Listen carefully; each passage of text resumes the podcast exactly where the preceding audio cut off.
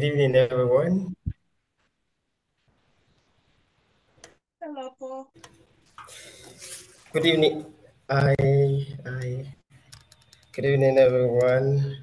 I hope we are all fine. Yeah, good, thank you. Yeah. Okay, thank you. So, um, welcome once again to uh, another session of our Thursday Bible studies. And um, in the last two weeks, we've started the recap on um, our last uh, series, which is Knowing God series. And um, Fola took the previous part and has explored the concept of Trinity. Um, and so today we'll be rounding up the, the recap. Then we'll be focusing more on God, the nature of God, and the names of God. Um, but before we start, I would like us to pray. Um, Father, we thank you for another opportunity to learn at your feet. Thank you for your word that is sufficient to give us the inheritance. Thank you because whenever we gather, you always speak your word. Thank you because we know tonight you've prepared your word again for us. Cause your word to come expressly. I pray for everyone here for those that will be listening to this later, that your word will do us good in the name of Jesus. And as the topic um, is named, Knowing God, we pray that at the end of this series, by the time we'll be rounding it up today, we'll get to know you better. And even beyond that, for the rest of our lives, you continue to reveal yourself to us. In Jesus' name we pray. Amen. Amen. Amen. So welcome again. Um, welcome again. So tonight we will be exploring uh, more on the nature of God um, and the names of God. So the topic that we've been exploring and recapping on is a form of revision and revisiting the topics that we've learned for months is knowing God, knowing God. Um, so I would like to start by asking us, what does it mean to know God? What does it mean to know God? Um, I remember that was where we started uh, a few months ago. What does it mean to know God? What does it mean to know God? Um, the floor is open for anyone to contribute. What uh, do you understand by knowing God? I know many times we have used the word, oh, those, in fact, some will go as far as uh, quoting the scripture to say, those that know their God will act strong and they will do exploits. So, uh, what does it mean to know God? So the floor is open for anyone to contribute. For me? Oh, by the way, Yeah. guys, I got new glasses. Um, so for me to know God is to have a personal relationship with Him, to know His character, His heart, His ways, and what makes that come to life, and not just a bunch of things I'm reading. Um, so that I don't have the knowing of God, but I know God is on the experience that I have with Him. Amen. was Amen to that. Amen. By the way, your your glasses is looking is looking good. Amen to that. Um, so, like you said, to know God, to know His character, if really tick some of the things we explored, and we're still going to go through them. Um, do we have any other addition from anyone else? Susie, it's as if you want to come on mute. Do you have something? Okay, no, no, no. So, uh, let's open our Bible, Matthew chapter 7, verse 21 to 23. Uh, I would like to use that as the answer script. Matthew. Um, so please, if you're if you are there, please feel free to come and mute and read Matthew chapter 7, um, from verse 21 to 23. Um,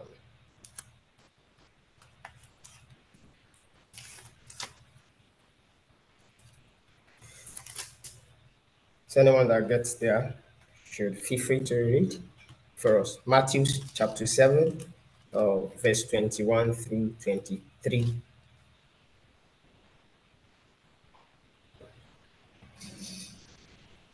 I'm ready.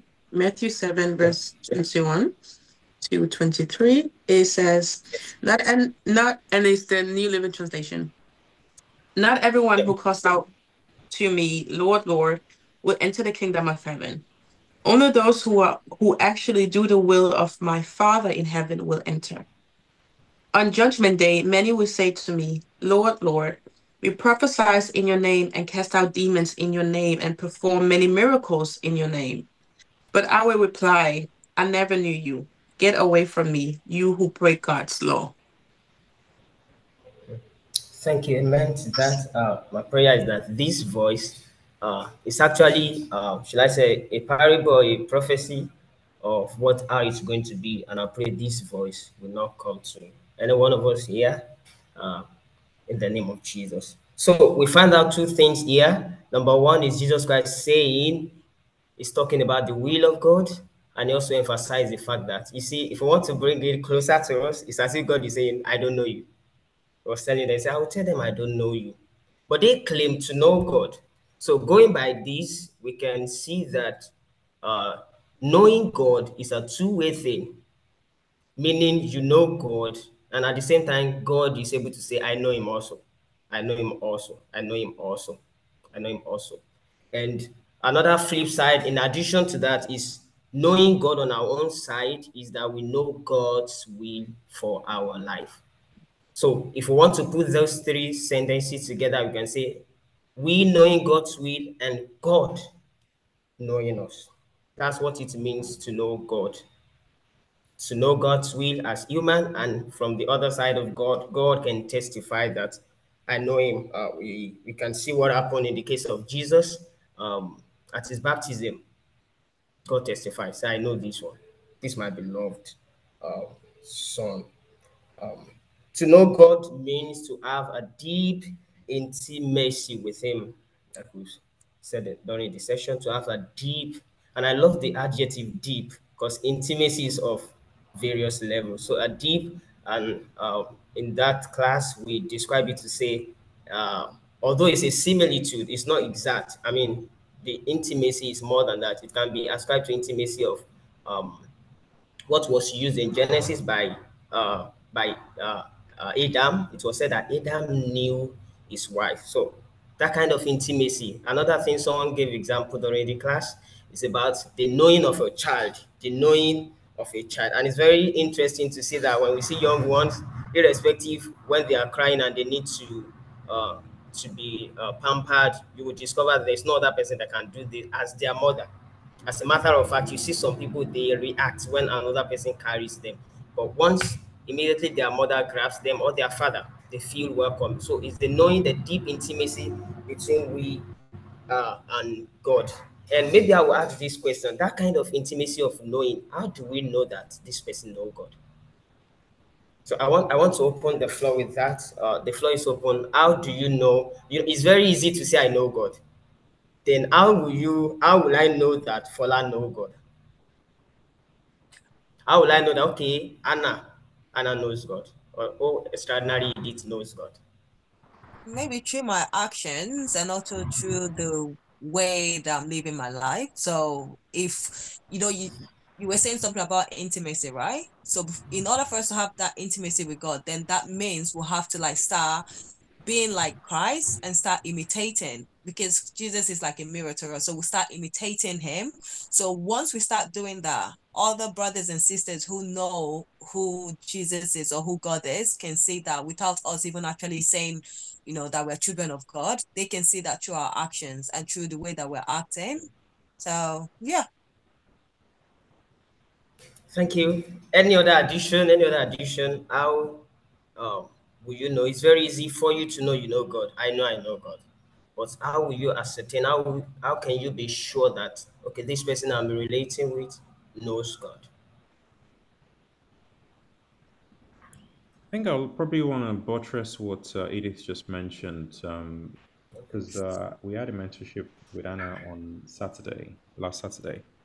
And in one of the texts that she used, she talked about how I guess she looks at it on the flip side as well that God knowing someone and the proof based on First Corinthians, I can't remember the title, the verse again, was for the person to do God's will or to love God. Um, and that's a basis by which God knows people. And so, me keeping Jesus's commandments is a demonstration that I know God. Um, so the fact that it tells me to love my neighbor, to forgive people when they offend me, um, not to gossip, keeping those commandments is, is a is a proof or a sign that I know God.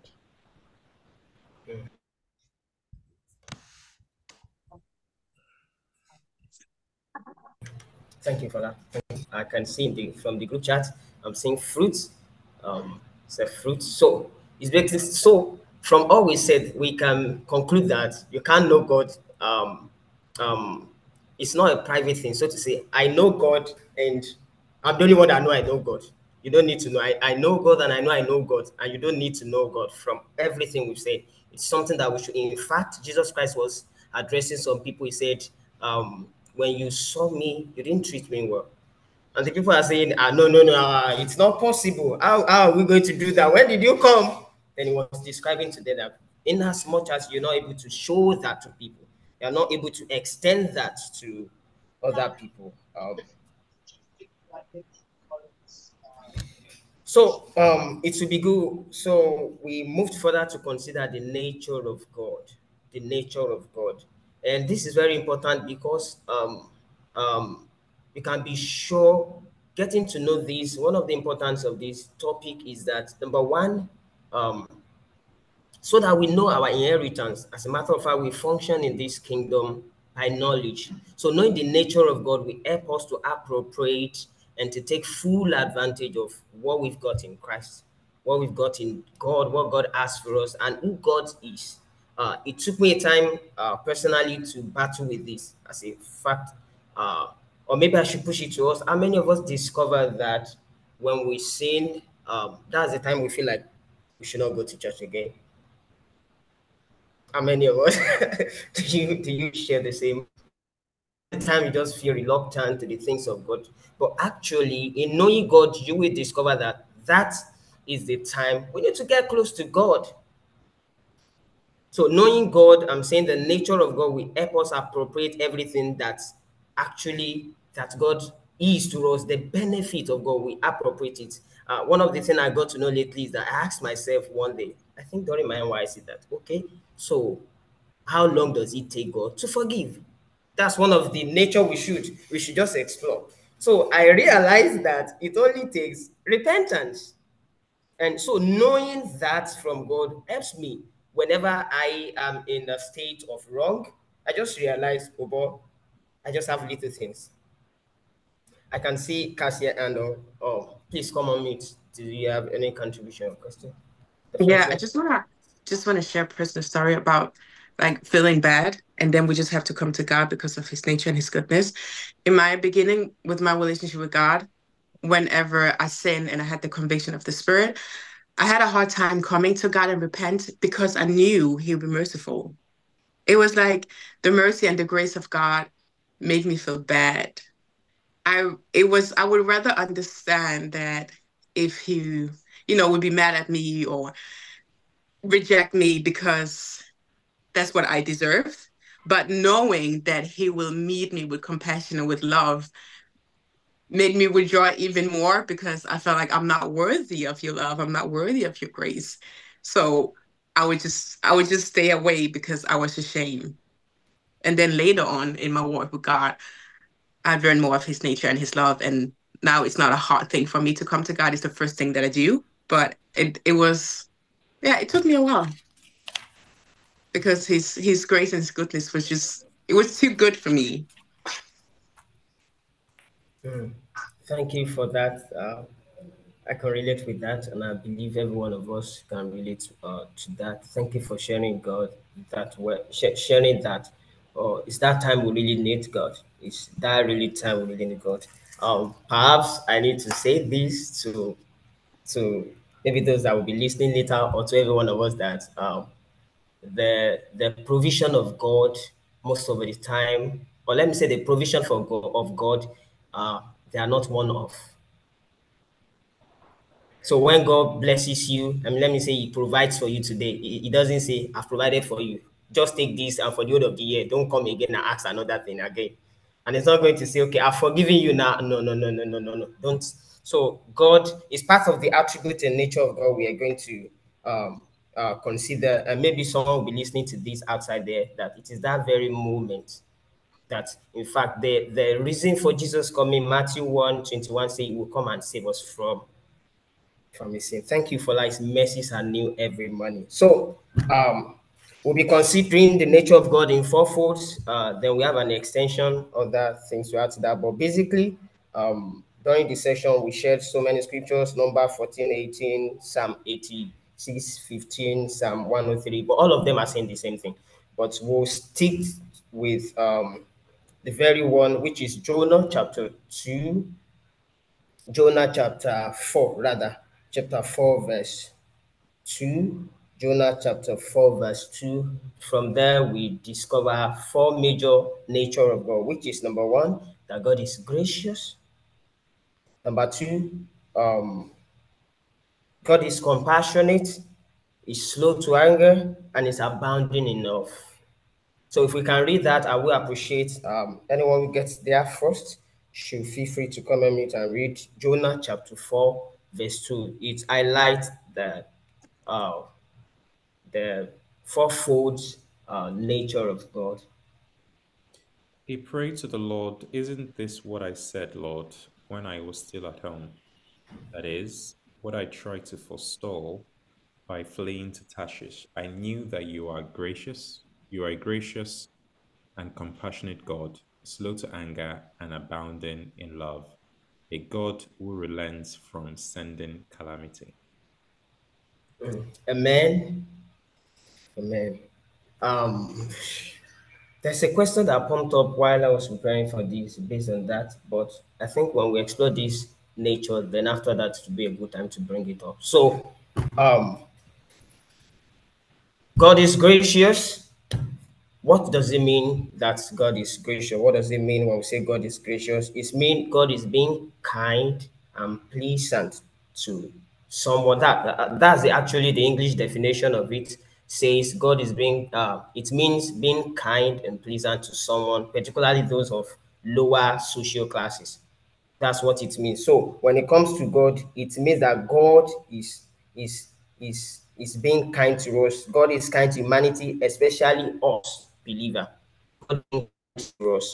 And I want to say this to us that um, God is not only kind to Christian. In fact, the Bible puts it to say he reigns both on the wicked and on the decent. But there's a special provision. I, I love the song that says, In my father's house, there's a place for me. So we have an advantage. But that doesn't mean there's a general level where everyone, because everyone comes from God. You're Christian, you're Buddhist, we are all his work. So there's that sense of it there. So God is gracious, it means that God is, is kind to us. He's kind to us. And that resonates with what uh, David said in Second Samuel chapter 17. He was thanking God and he said, God, who am I that you have made me this? I mean, you're picking me from literally from the bush, and you everybody knew uh, what he went through. Went through being pursued, anointed, fight before Goliath, and everything, and eventually became king. And he added to it, he said, Not only that, you even made covenant with me. And we see that his lineage was made in lineage through which um, our Lord Jesus Christ uh, came from. So, in that instance, we can consider that to be God is being gracious. He's being gracious. He's being gracious. Uh, it's not because what he will earn from us. As a matter of fact, we are not qualified to pay him for that. There's this analogy that when you do good, you know, when you give a rich man money.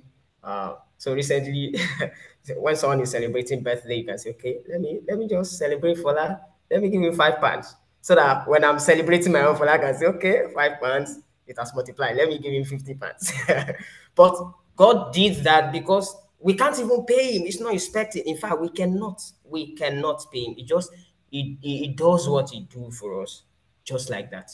Half of out of that, and uh, I would like us to read this because this is a special package for believers. It's a special package for us about the graciousness of God. That's First Peter chapter two, verse nine.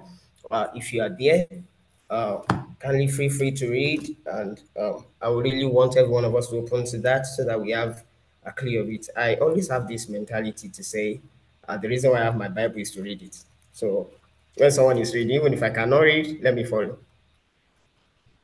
So, uh, First Peter chapter two, verse nine, it's saying something about us that beyond the general graciousness of God, there's a special package for I and you, we believers.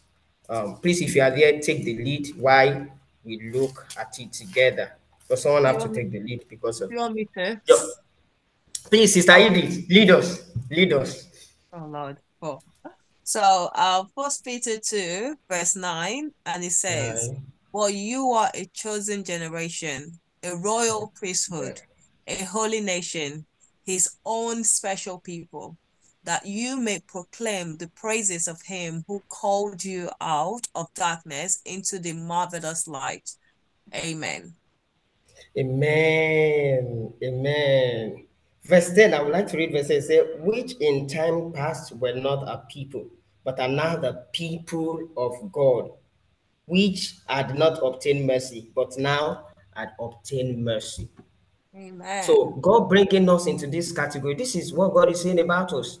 And you know, it's as if uh, this is what we call endorsement. Let me call it endorsement. Uh, I remember sometimes one of the big preacher in uh, Nigeria came to campus crusade, and the person playing the keyboard. After he finished, he said, "Come, let me pray for you." And while he was praying, he said that uh, uh, we have similarity in common. So at that instant, it's an endorsement. This is a highly profile man of God endorsing a maybe he was in 300 level there. You know that kind of endorsement. So God is saying, "This is who you are." And so it's coming from the highest. So devil is too small to tell me or to tell you or to tell us that. I mean, what are you saying? It's as if someone that is being being uh being taken to the to the to, to court and the judge said, Okay, I declare you free. Just imagine coming out and a policeman is saying that you are not free. You just look at it and say, Who are you? The judge has declared me. I mean, I'm acquainted. I'm acquainted. And that is what God did for us. That's a special one that He gave to us. The second attribute is uh, that God is compassionate. God is compassionate. God is compassionate. God is compassionate. Is compassionate. That means it means God recognizes our helplessness, and beyond recognizing it, He does something about it. It's not just you know there are situations you find yourself just uh imagine imagine someone is saying uh I just need one billion now. I need you to do operation. As much as we feel like ah operation you need to rescue your life. I want you to live. But in that situation, we can only empathize. Just that's the highest we can do. We may not be able to give the one billion and just ah, ah, and as a Christian, we now wrap it up to say, I pray for you, God will make provision. Because that's that's the blessing we have and it cannot be taken.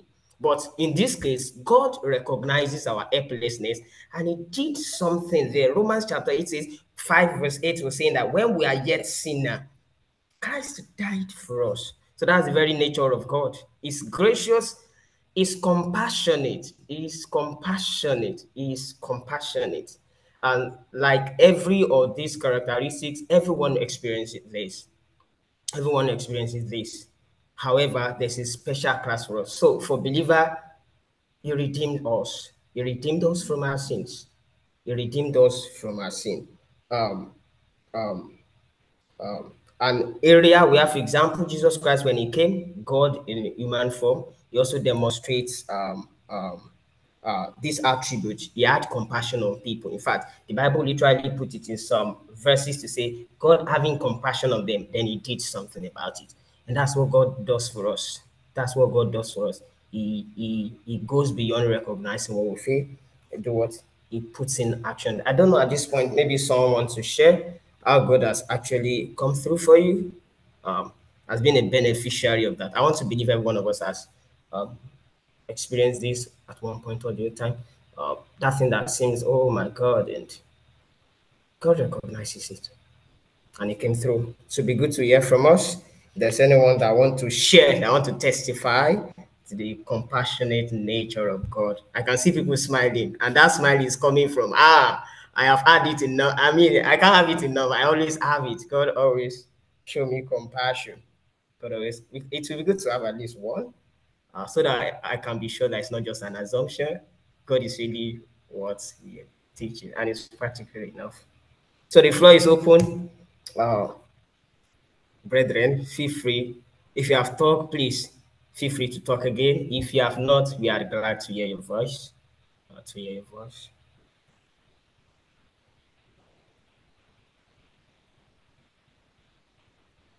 Okay, since no one is talking, let me talk.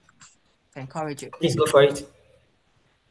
Um, so anyway, I think I've said this before. Um, I think how for me, how God showed up for me in terms of like where I am right now, where um I tried, you know, looking for places and it wasn't coming true.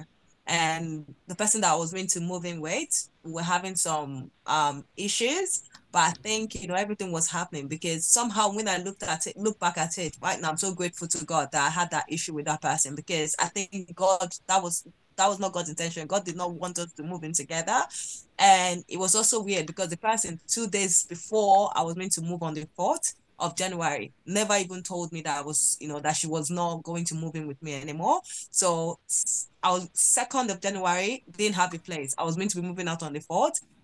So God just made it when we're through my friend's, you know, um, friend that had the place. So to be sincere, that's when he showed up. I think he showed up for me, and I think also through the fast that we did December, and um, from start December to now, you know, that intimacy of me just like you know I've been working with him and I've seen, you know, like this year has been so effortless. And I'm so grateful because he's been directing my steps. And he's been leading me to be sincere and that peace of mind i think that that's something that money cannot buy. So yeah i'm grateful to god for that.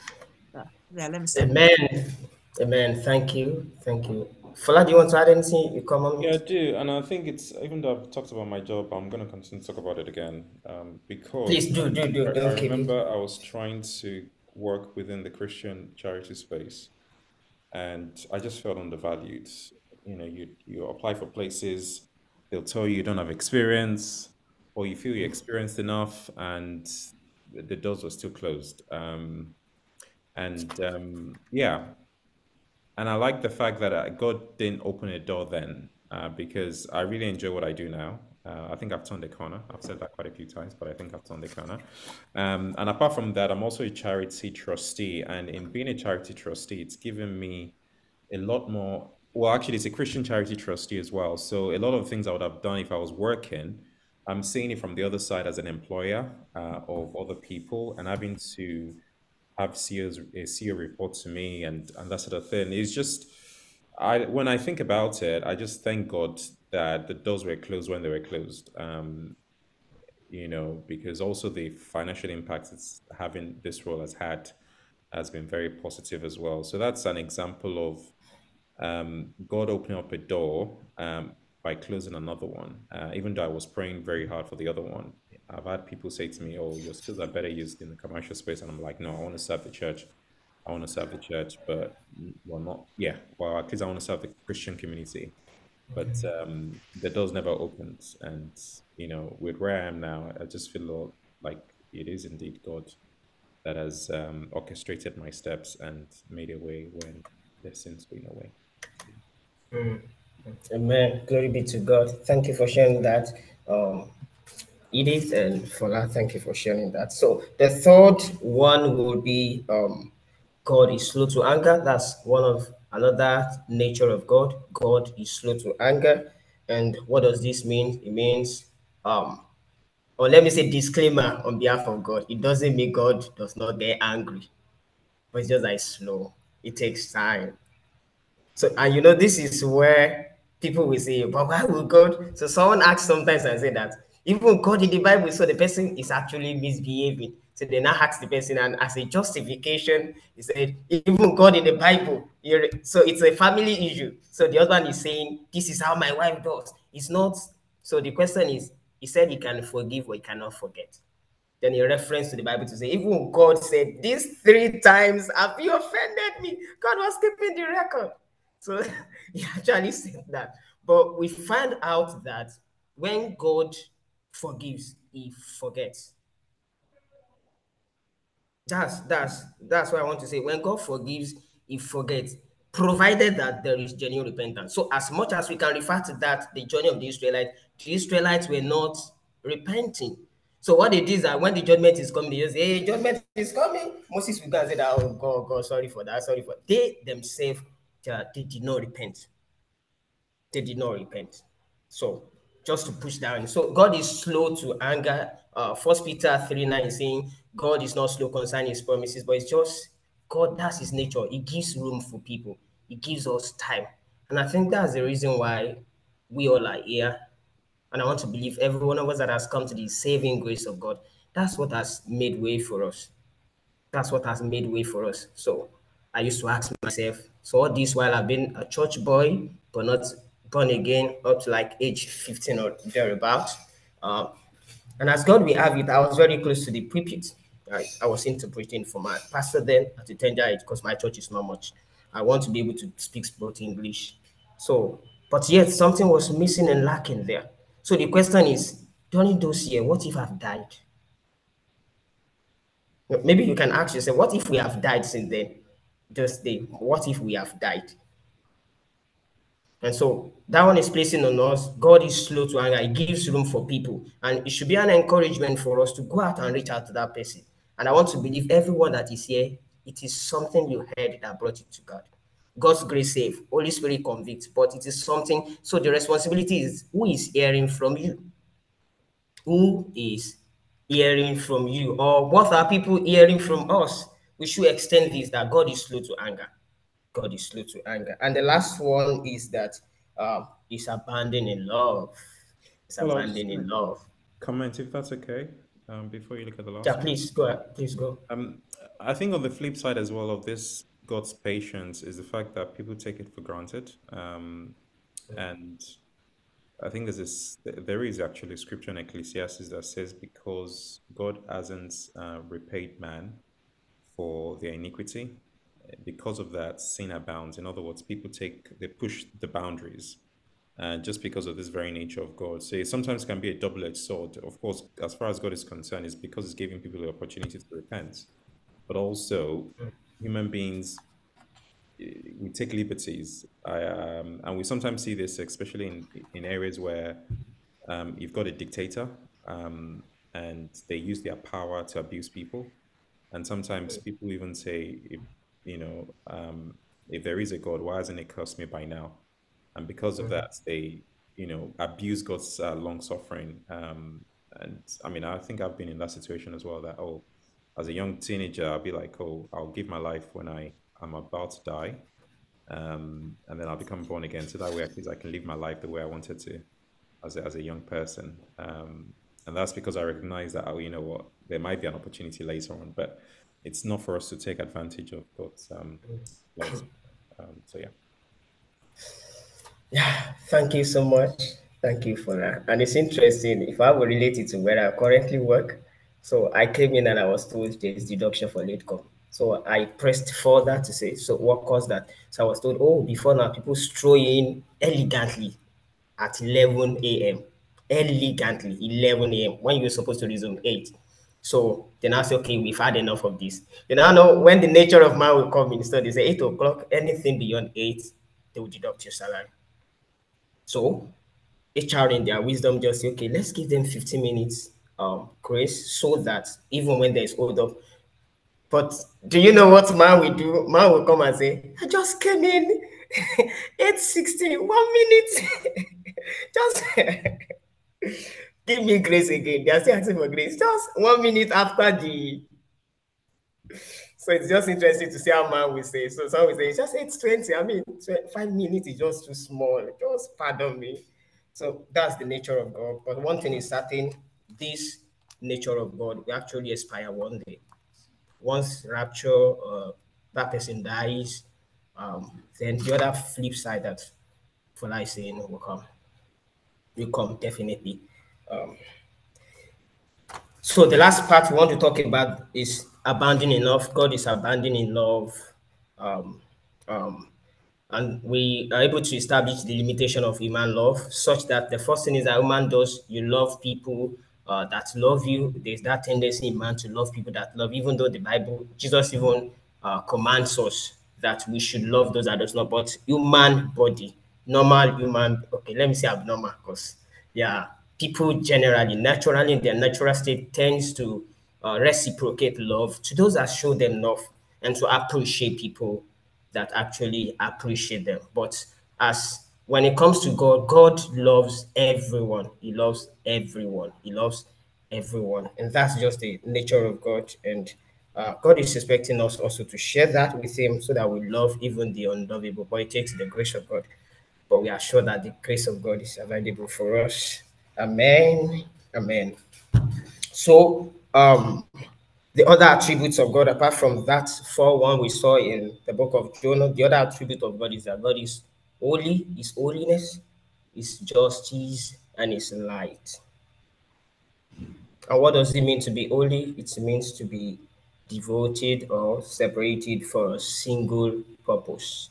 Now we found that in Isaiah chapter 6.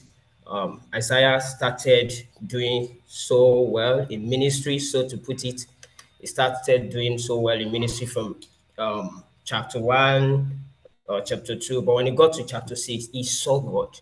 And that one describes something to us that and confirms what the Bible says by our righteousness. It's like a that. So the most holy people that you can imagine when they are placed side beside God, you can't be compared with God, definitely. But if we have that chance of it will not be seen. I mean, it will not be seen at all. So God is only in his class. Is only in his class. God is only in a class. Is only in his class. And that's the, the one of the nature of God. Is only in his class. It's very distinct. It's distinct. I mean, very, very distinct. And um, I remember a very important evangelist, uh, Babalola, as is a very popular Yoruba evangelist, and he did miracles. So there was a time in his life, he said he doesn't want to sin, so he will stay in his room. And God told him and said that your count of sin is now maybe 50 or 100. You should have told him the guy, say, ah, God, I'm in my room. What happened? I was fasting, I just prayed. God said, because souls are wasting outside. You're not evangelism, it's a sin on your part. So it just shows us that it is God, when we are placed, God is holy in his part. And as his son, we are, we are, we are, we, we need to share that nature with him. Through the grace of God, we are able to share that nature with him. And he has given us grace to exhibit that so that when men looks like us, we can know what it means to be holy and what God looks like. Praise. So that's that on that. Then the second one I mentioned was justice. God is just. God is just. He judges iniquity and evil. It may not be immediate, but it will be definite. It may not be immediate, but it will be definite. God is a God of justice. Um, he does that here, and even at the end of age, he will still do that. That's what God stands for. God is just. God is just. And it's interesting to see that even in God's um in in God's I don't want to use the word transaction, but because of um should I say uh, limitation of grammar in God transaction, not even with man, with with the devil. With the devil. God is a just God. So we found that in Job chapter 1, chapter 2. Devil went to God and he quoted something. And I was finding maybe God will say no. But God never said, never said no because of time, we'll not be able to go there. What did he say? He was telling God that skin for skin, whatever a man has, is what he will use in exchange for his life. And God did not say it's a lie. So God is a God of justice. He's just to Muslim, to Christian, to everyone. God is, is a just God. God is a just God. He executes uh, justice. And when we want to relate this as a continuous on iniquity, God is just on iniquity even if we see a sinner prospering, Proverbs was telling us that the end thereof, God is a God of justice. It's a God of justice. It's a God of justice. And the last one is God is light. God is light. What does this mean? It means that nothing from the class we realize nothing is hidden from God. He sees everything. God sees everything. I mean, he sees everything. He sees everything. There was a day I was nursing something in my mind and the preacher just preached about it. And you know what I said? I said, God, you, you catch me, you catch me. God, you catch me. I answer, you catch me. And that shows about God. And not only when we sin, actually, it should be another thing that tells us what you're passing through. God knows about it. I mean, knows about it. Even was saying we, we don't have an uh, an uh, uh, a priest that is not felt our infirmity. He feels everything we feel. God sees us. In fact, should I should I make this known to us? God knows that Deborah is on this call. You know what I'm saying? Nothing, nothing is hidden. I mean, nothing.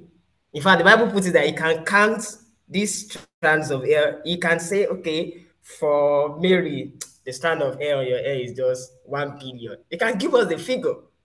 That's how detailed God is. He lives in light. He lives in light. And it shows that anyone that will do transaction with him must actually, if God lives in light, that means darkness cannot stay in presence. So anyone doing something that is um, related to darkness may not have a chance of relating with him. Um, at that point, let me, I want to leave the floor open. Do you have anything to say before we go to the names of God? We talked about the attributes, the nature of God. We want to consider his name uh, in the time we have. Um, so do you have anyone who wants to maybe addition or you want to buttress or you want to affirm or you have a question concerning what we've learned about the nature of God? He's gracious, compassionate, he's slow to anger, abounding in love, he's holy, he's just, and is is like Um, so when you were talking about, uh, I think it's the love, uh, abounding in love, it reminded me of a friend that I met in 2007, 2008, and it was a very transactional friendship, and I knew it was transactional, and just because I recognized this person had a very bright future, and I actually told her about it as well. I said, you know I see you go to places, and therefore I want to be friends with you so that when we're at this stage, I, you know, I'll have friends in high places. Um, and I actually told her um, at the time, this was in 2007, 2008. And for me at the time, I just, you know, some friendships are transactional. I, I knew what I wanted to get from the friendship and I wasn't shy from doing so. However, when we compare to God's love, God's love is not transactional where it gives to receive. It, it gives knowing fully well that some people will also reject him. You know, the Bible talks about how Jesus died for the sins of the world, not just for the sins of Christians. Um, and I'm encouraged as well to change my ways so that you know my relationship with people is not about what I would get in return, but it's just because God cares about them. So yeah, that's what I thought I would reflect on when you talk about abounding in, in love.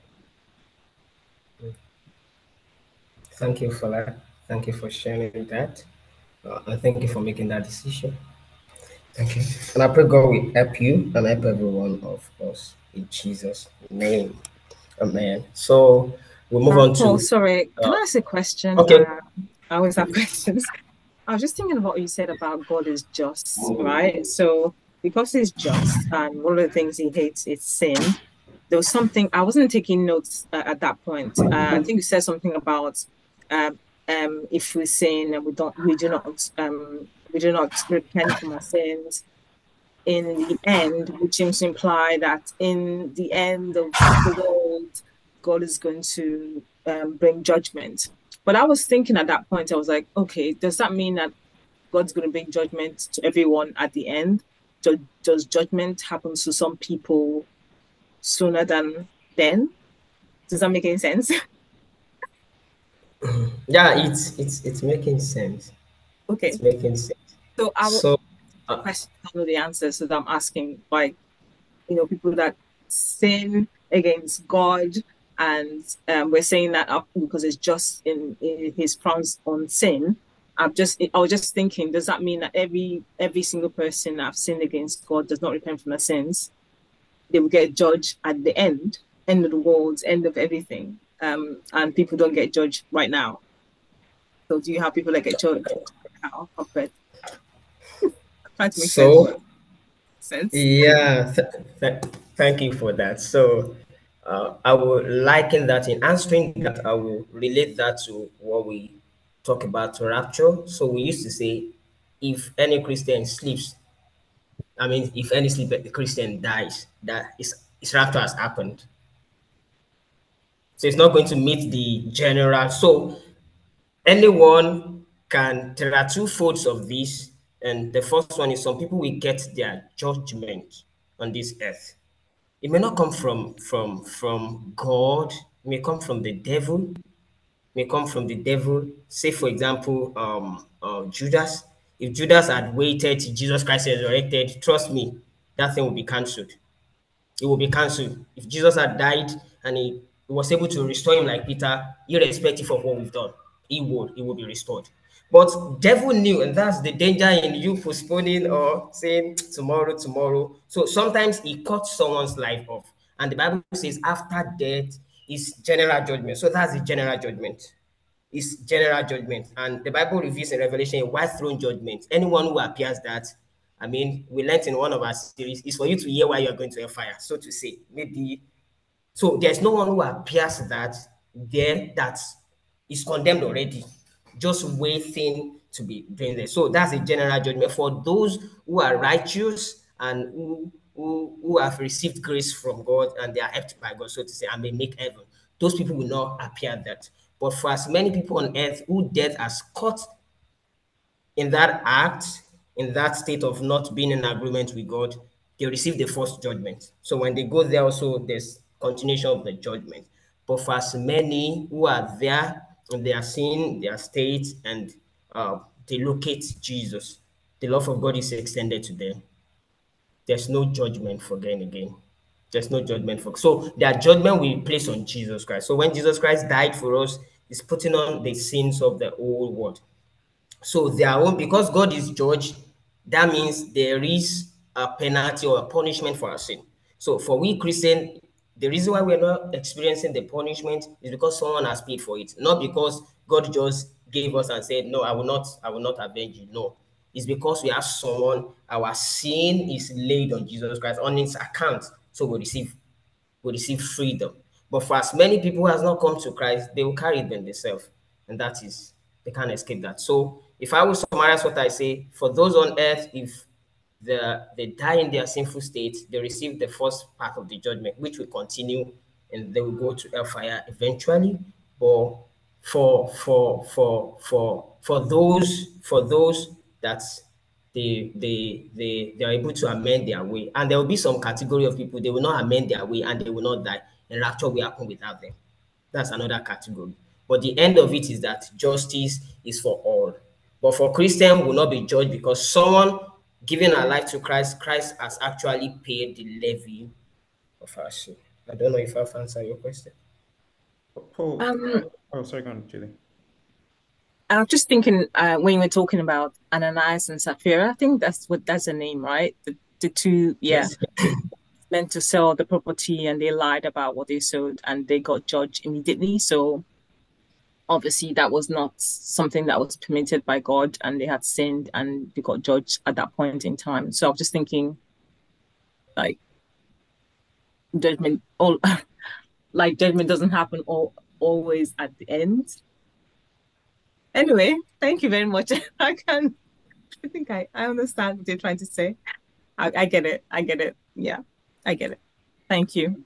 Thank Julie, you. I'd like to offer a different, a slightly different view to Paul's one, uh, and I think it, I, I use the word slightly um, just to give a bit more context in terms of when we sometimes think about judgment, we sometimes think about hell and hell, fire, and heaven. That's sometimes the way we think about judgment. But judge, God's judgment doesn't necessarily have to be those two extremes.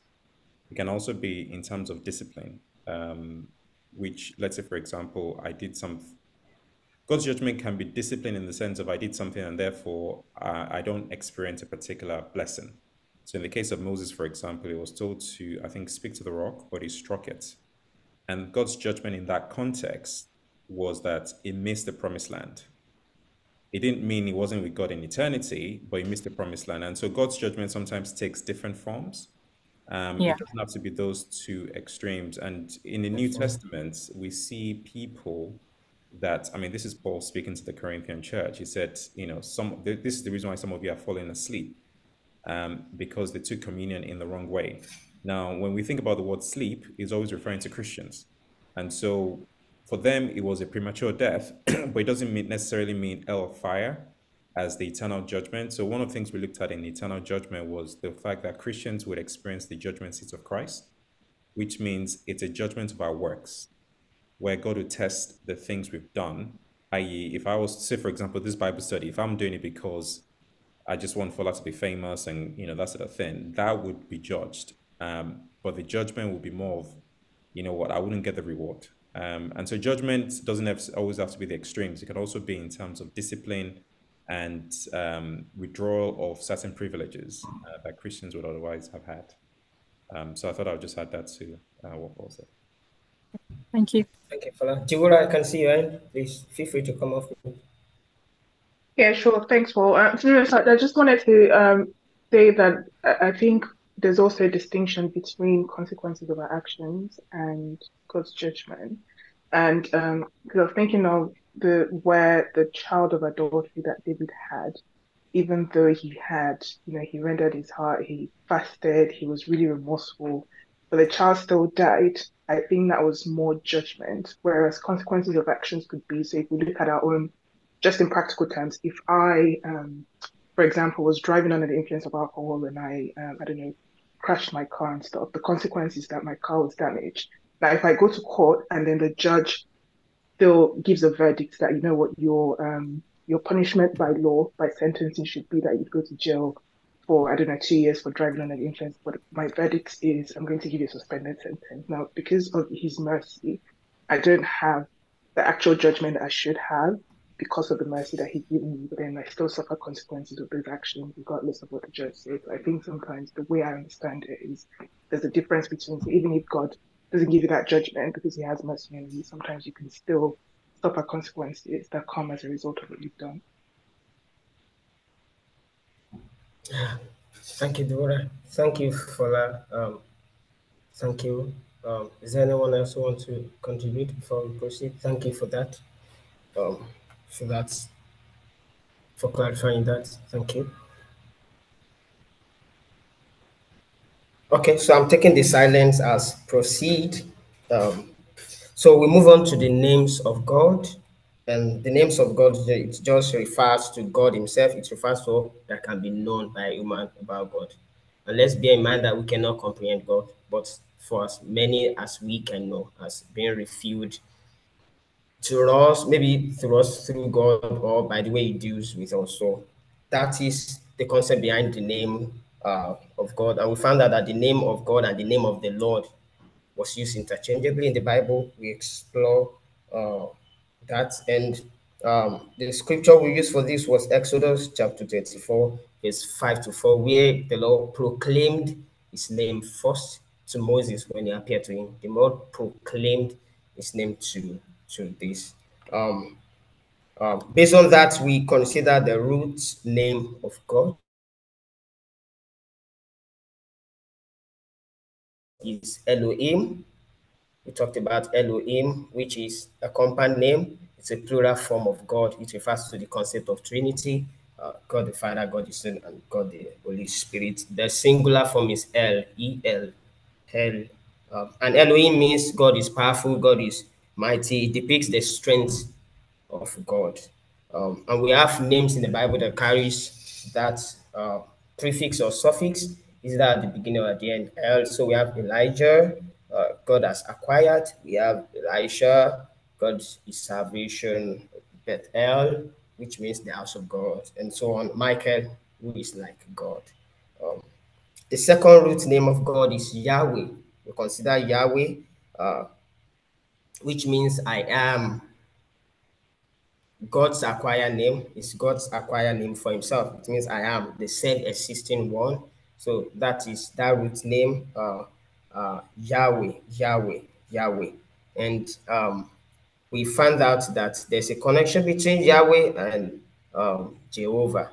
And Fola, Fola explained the theology behind this to say it was during the years ago uh, when they were trying to translate from, uh, I think, Hebrew to English.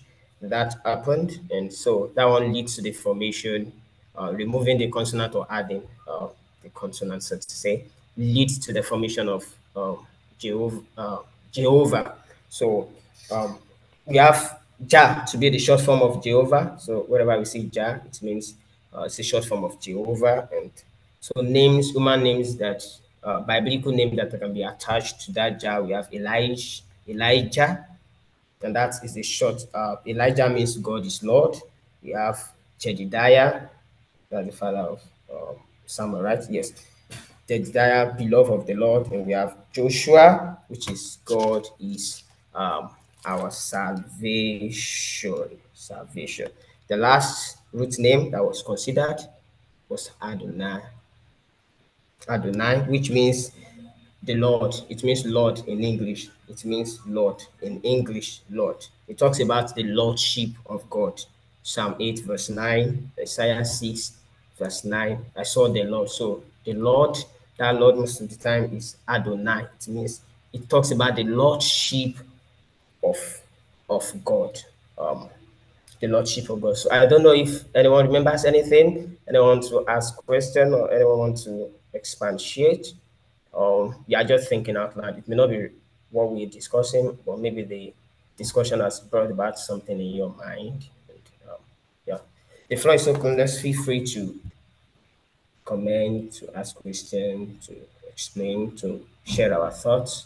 Um, No, the I, I was just going to comment on it. There's this song of a Nigerian minister. There's, his name is Don Oyeko, and in that song, um, and I remember the first time I heard it, and you know there was that thing in me that rose up. Uh, is this really true? Uh, the song goes. One of the lines of the song was, "And I asked the Lord, what name fits you?" And it says, Oh, "Yah." And I thought, "Hmm, where did where did he get that from? And of course, uh, when I did the study, Yah just is a short form for Yahweh. Um, and so yeah, so that that's how that particular name for me has stuck in my mind because of the context of listening to that song and trying to verify that what he was saying was indeed um, true. So yeah. Okay, thank you. Thanks for that. And just about that, I would like to know. I would like to know our thoughts. Um, are there people here who you are curious to know what the name of songs means?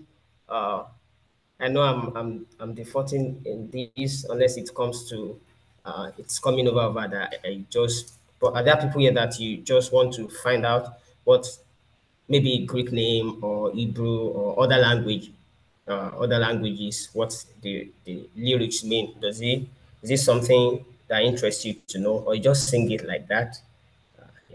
So it would be good to hear from people.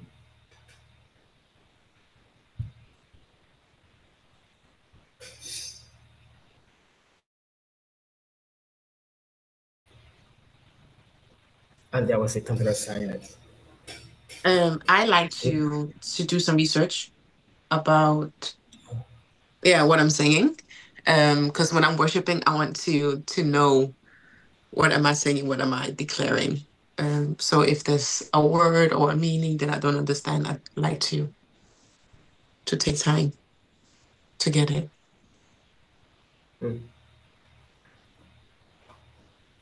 Just deviating little, uh, talking about songs.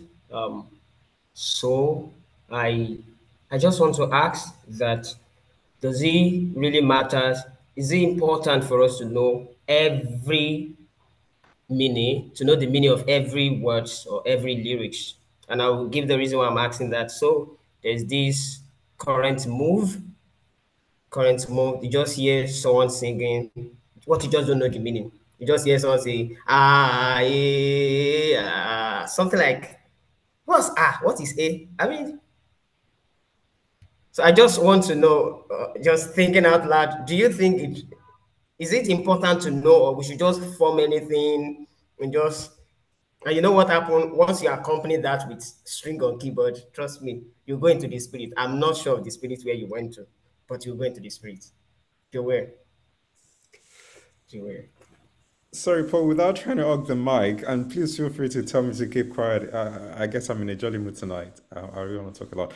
Um, it's interesting because I, I remember there was a, a group of Christians that I've always criticized um, Pentecostals for singing the same lyrics again and again. Um, as a, so, for example, a, a good one is um, some of our Pentecostal songs are repetitive in, in the way this the, words are like oli oli oli, um, or uh, there's another one by Song which is um, there's a chanting of the oh oh oh oh oh oh and so on. And initially, I thought the criticism was valid, but the reason why I've discounted it now is just because imagine I knock my my knees against a wall, the expression of that pain would be not so much in a word, but in a sound. And I think when it comes to us as God's people as well, an expression of our relationship with God can be in a sound form. Uh, of course, sounds can come from different sources. I don't want to discount that. You're right. Um, but I do feel that in some cases, sound, which is not necessarily audible, because Bible talks about how you know we express prayer in inarticulate words. That you know sometimes in prayer, in, in worship, some people might have sounds which might not necessarily be expressible in words. In the same way, when you go to a stadium, for example, when people are excited about their teams, they make rhythms out of things which doesn't necessarily quote unquote make sense, but an expression of how they feel at that point in time. Um, so that's how I've been able to justify specific words that don't have English translation, so to speak. Okay, thank you for that. Um, I'm eager to hear from worship singers. We are blessed with a lot of them, and I wouldn't want to be calling them. We know ourselves. so, uh, lyrics that uh, it's important to know the meaning of lyrics, or let's just follow the flow. Um, for that said that sometimes we just express some things to to to do that. Uh, express it. I mean, so it's spontaneous.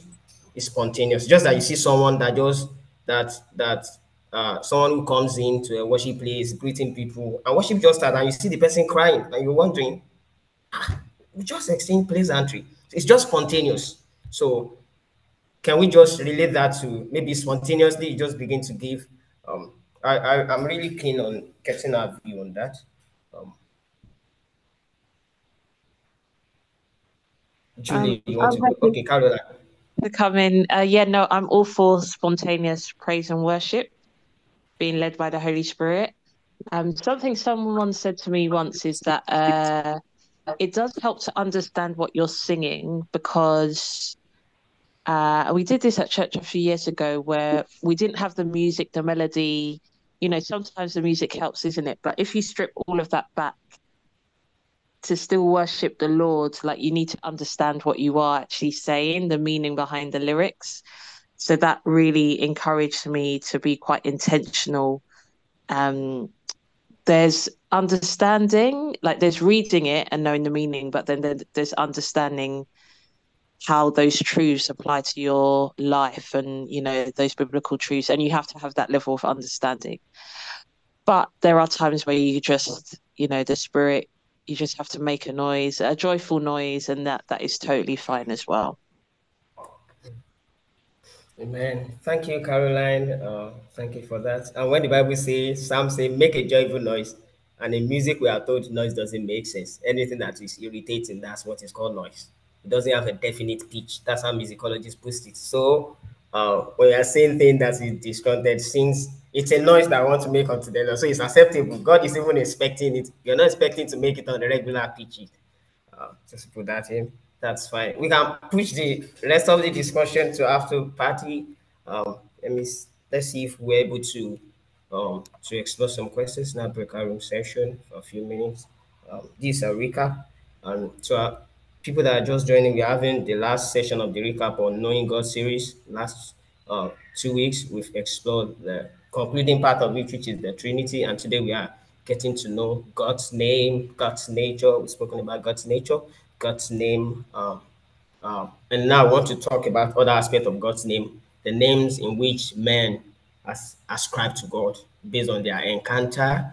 So um, there are three of them that we discussed in the lesson. The first is um, uh, El Kanna, which means the jealous God. El Kanna. And in that lesson, uh, I remember Fola was asking what's the difference between jealousy and uh, uh-huh. jealousy. It skipped my mind now. Um, no, what's the difference between jealousy and envy? And envy, yeah, thank you. Just escaped my mind. Jealousy and envy. So um, God is a jealous God. In fact, he, he, he revealed himself and was saying that I'm a jealous God. Exodus 20 four to five was saying that. Um, um, uh, so uh, it was being re, uh, referred to as God who is jealous. And being jealousy means that he wants to own us for himself because you're so special. He doesn't want to just share you or share his glory or anything. That's how, how, how, let me say. So there's this aspect of jealousy in human kind of, oh, the man is jealous, he's pitchy, he follows his wife around. There's aspect of saying there's no trust, but it's this aspect of saying, ah, what is happening to her? What's she going through? So from God's perspective, he just loves us so much that he doesn't want to share us with anyone else, and that's the jealousy um, path of God. Uh, El Kanna, it means the Lord, um, the jealous God. And the second one is Yahweh Jireh or Yahweh Yireh, which means the Lord, the provider. And Jireh, you are enough.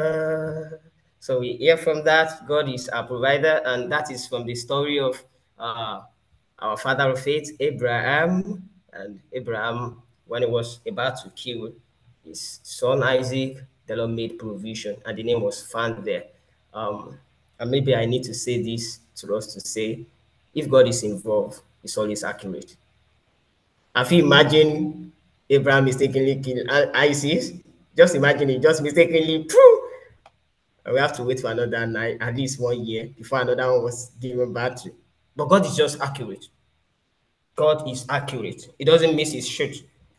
Once he hits it, he will meet it, and that is God. And what does that mean? So it means at that very point of our need, God is actually is God a provision for that. He's got a provision for that. But sometimes because we have an alternative, you see, because we have an alternative, so we just think God is delaying on this. And once we do that, and I've come to understand this about God, once you've helped yourself, there's no need to help you. God doesn't waste resources. I mean, what you want to get done, you've done it. Why should we? So, God is enough and is timely, and is able to provide for all our need according to his riches and not our wants. I want an unlimited. Economics taught us that. The last part is is um, Yahweh Kadishkam, Yahweh Kadishkam, uh, which means God the Sanctifier. God the Sanctifier. That's the name that was given to God. Was um, and we saw that God gave the Israelite a Sabbath and He sanctified. He gave them a Sabbath, the day of rest. Is sanctified. So God has is a sanctifier. He has the ability to sanctify and um, to sancti- uh, sanctify is, is a sanctifier, is sanctified. And that relates to when people are saying God does not call the qualified, but he qualified the call. So God has the ability to sanctify anything. And so if we notice in the Old Testament, I discover all what they were using. They are just made by human, but the day they declared for the Lord is so much ordinary. And I found out I have um, a pastor, you know what he will say? He said, if you are coming to my church to come and borrow the chair of the church because you want to do one meeting or anything, he said, I would prefer to give you money to go and rent chairs. Because this has been dedicated to God. You can't take it out. If he's naming, come and do the name inside the church, but you are carrying it. No, he said he doesn't do that. He doesn't do that. So it may be something ordinary. Once it's declared for the Lord, once it's sanctified, it's sanctified. And God, remember, God is jealous. He doesn't joke with this thing. And I think uh, maybe I should share an interesting story about uh, these and how our little things, and so that we can know how God appreciates them. Maybe on this will be closing. So, uh, the church, um, I don't know what to say. It's common in Nigeria to say my father in the Lord, but let me say my pastor uh, for the benefit of the world. My pastor. So, uh, the signboard of the church. So I came back from church uh, I'm just his disciple. I'm not attending his church. So it's, just mentorship of a thing, spiritual mentorship. I'm not, I attend Foursquare, it's not Foursquare area. So when I came back, he just asked me, Paul, go ask church member to see what happened in church today. So I was inquisitive what happened. So I was told hey, an herbalist came to church, herbalist was saying that he wants to see the pastor at the point of preaching.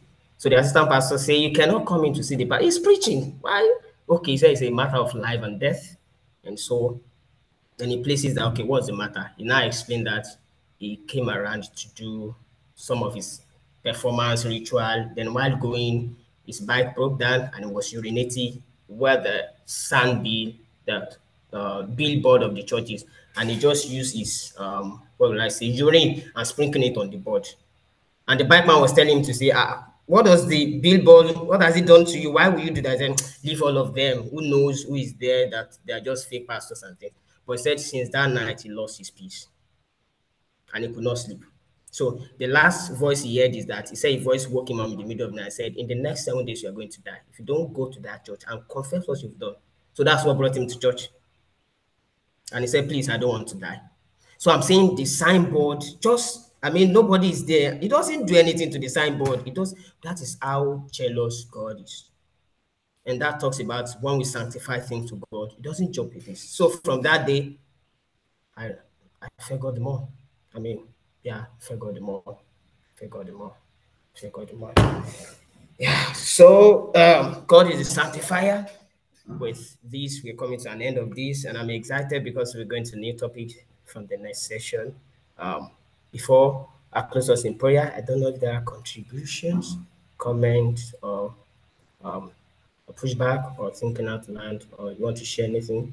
Please feel free to do this. Um, no, but I was thinking about the uh, the example you've just given about uh, physical objects being dedicated to to God. Um, I, I mean, I'm just thinking out loud. I'm not making any uh, assertions here. In in terms of dedicating items to God, um, and this is maybe this is open question to everyone.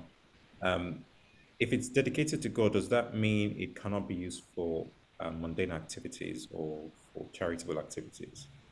Um, so the reason I say that is because a lot of our churches here in the UK, um, they are sometimes created for multi-purpose, which means just having it for Sunday services alone means you can't quite sustain uh, the use just because it's underwritten by loan and, and so on, and therefore you have to use it for several purposes. Uh, based on what you shared, what are your views, if any? I'm, again, I'm just putting out there um, where sanctuaries have been dedicated for godly purposes or Christian purposes, but then it's also made available for public use uh, in terms of just revenue generating and so on.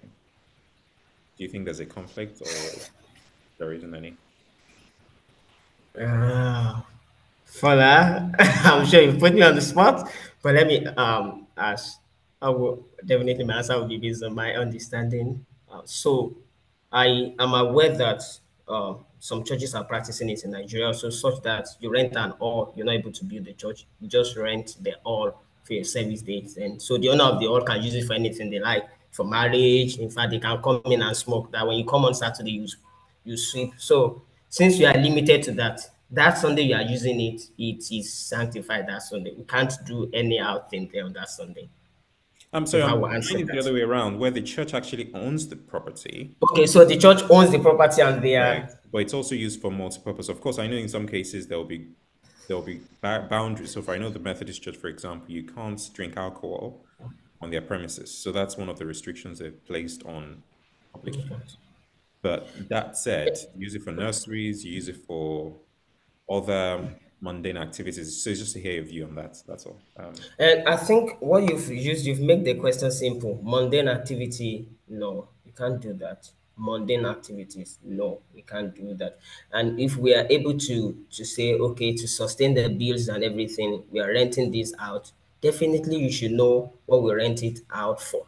Say, for example, a worldly singer is coming and because of what we pay, we want to use our all for that. We can regulate some things since it's our all like you rightly said, they are putting that you cannot smoke. In fact, they will write it in book. This is the only land, don't smoke. So if you want to do naming, yes, you can do it. You want to do wedding, yes, you can do it. So there is going to be restrictions such that you know, I mean, this place is for God. I mean, if you are going to any other hall and doing like that, when you come here, you should know that this is a dedicated place. There are restrictions. In fact, when Moses approached I remember God saying, off your shoe. Then I, I was thinking, why did he need to? Because this is different from where I come in. Just just know that there's a difference there. So, uh, and that one speaks to someone that will say, Well, I'm in God, leave me, let me just misbehave before God. Is it not God? What's your concern with me? And things like that. We should, there should be a restriction. We should not be as free in the world and as free. So, so, so that's how I, I, I would put it. As much as we are making, but there are things we can control. Just imagine I'm coming and I said, want to be using your place as Kaba in the night to distribute uh, weeds and drugs. He said, no, you don't need to ask twice. He said, no, this is house of God because I want to make money. So that with your money. So I think that's why we put it there.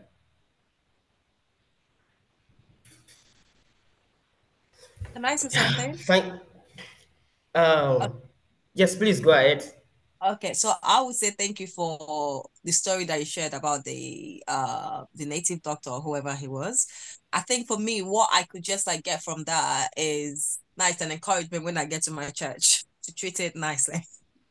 Not that I don't treat it nicely before, but it's kind of like that extra, you know, being more attentive. And because sometimes, you know, we just get into places or we get into places and yeah, you just get into places and like, yes, you know that it's a church, but also this is the house of God. So for me, what you just said now kind of like has given me like that extra thoughts that when I'm in church on Sunday, you know, I have to like, you know, like treat it more special because this is God's place. So just to treat it with more love and things like that. So how I would want someone to treat my home. Not that I don't treat it nicely before, but I think it's yeah, it's just giving me extra thoughts, you know, when I'm in church on Sunday to give it more love, to be sincere. I don't know, it's just me. Thank you anyway. Thank you, thank you. And maybe I will add to that that it should not only be the church building, should not be um the church building um it should be something as a Christian, my life have been dedicated, so I can't do like an unbeliever. I mean, I'm a living temple. I'm a living temple. I am uh, a living temple. So it should not just be, it should just be a lifestyle. I think that's what it should become. A lifestyle. Anything called, do you know I've, I've realized if I have the, the money, if you are coming to me to say, God said you should give me, if it's the money that will not affect me, because you mentioned God, I, I will give you. Not because you're saying the truth, but because, oh, so someone can know to say, okay, for life, I mentioned God, what will be your disposition about God? So if it's not something that, we, so if you're asking me, God says you're going to give me my house rent, I need to go God, what's, the, what, what's going to be, I need to confirm that, but just meet me, give me a thousand naira, it's not 1,000 USD, actually, it's 1,000 naira. So if it's something I can just get, before you are missing, I don't need to ask God, it's just like telling me your dad say you should do this, and I know Okay, so is that a reference and our life, the way we interact with God? In fact, I've heard situations that uh, before now, people write to church. My friend gave that example to say we are looking for accountants who will manage our money. Unfortunately, now he said church now put advert outside to say we are looking for accountants. They can't take church member. They have to go outside to recruit. Because before now, the story was if people are looking for loyal people, they come into the church because they believe these people are sanctified, they're dedicated. They will not defraud me, they will not steal from me. But uh, God is helping us. God is So- helping us. So I have a question. So you said that if anyone just comes to you and say to you that, oh, God said you should you should give them maybe like one thousand naira or like ten thousand naira or whatever, you just like do it without knowing whether it's true or it's not. Yeah, if it's something that will not affect me. Okay. Just Because we there- need to be there- there's, careful. there's no there's no need to go and ask since you said God. I mean, so if it's something that will affect me, you hear God, I can hear God. I need to confirm. But if you are coming with something I can just I can lose on the way and it will not have impact on me. I mean, God is able to take that from me the more, the more, the more, the more. So just take it and go. There's no prayer point about it. But if you are telling So me, what bro, would the Lord says Cole, what would you consider something that wouldn't affect you? So, Yeah. what what if the person was giving you because of? I remember watching a skit. I, I remember it was a skit, but I, I, I could relate to what the potential implications would be. So this couple, they're quite um, so they use kids to sort of preach the gospel, and it was a pastor who someone quite wealthy in the church came and offered him money. And at that time, they needed, I think they were trying to build the church or they needed money. And so it was very tempting and stuff. But then the person would eventually, it, it eventually came out that he was giving it because he, he would want the pastor to do his bidding in the future. So it's almost like buying your, um, you not being able to tell him the truth. Or, and it turned out that the person actually had, you know, the way he got the money was not from, um, honest means which meant that obviously if you're already giving the pastor money and he's collecting the money, would he be able to tell you the truth about what you're doing, like the shady stuff kind of thing? But in the moment where he came to give, give him the money, it almost felt like, you know, oh God, you know, God said I should give you this money. And it seemed like the perfect time because he needed the money Mhm. to do the church project. And so him, even I think even his wife was like, you know, you can't refuse that money, please go and collect it, kind of thing. But it turned out that it was for an ulterior motive, right? So, but in that moment, it really seemed like the perfect, yes, God must have sent you because I was praying for this. And Yeah. it came, um, yeah. Oh, Okay, uh, although I want to close, but I would like to answer so that the purpose of people that are hearing, I'll just then we take it to after party. We've got like six minutes more, and I need to close the prayer and uh, hand over to to to people. So, but I will, I will say this: um, I've got the Holy Spirit. I've got the Holy Spirit, which is like we said in the case of Abraham, it was timely. So God is not slack. God is doesn't speak after the deed has been done. So, like you say, for the man, um, even though the man was not sensitive at that moment, the woman was able to put him there. And in my own case, I'm the one giving that. I'm not the one receiving. I'm not the one receiving. And personally, just naturally, um, I'm reluctant to gift naturally. I mean, if you ask me to count gift, I can count the gift I've collected. Because if you are giving me anything, number one, I'm thinking, why are you giving me this? That's the first question. I have to ask myself and be convinced. Why are you giving? Okay, we are friends. Okay. So I need to be to be so Holy Spirit we, is the advantage.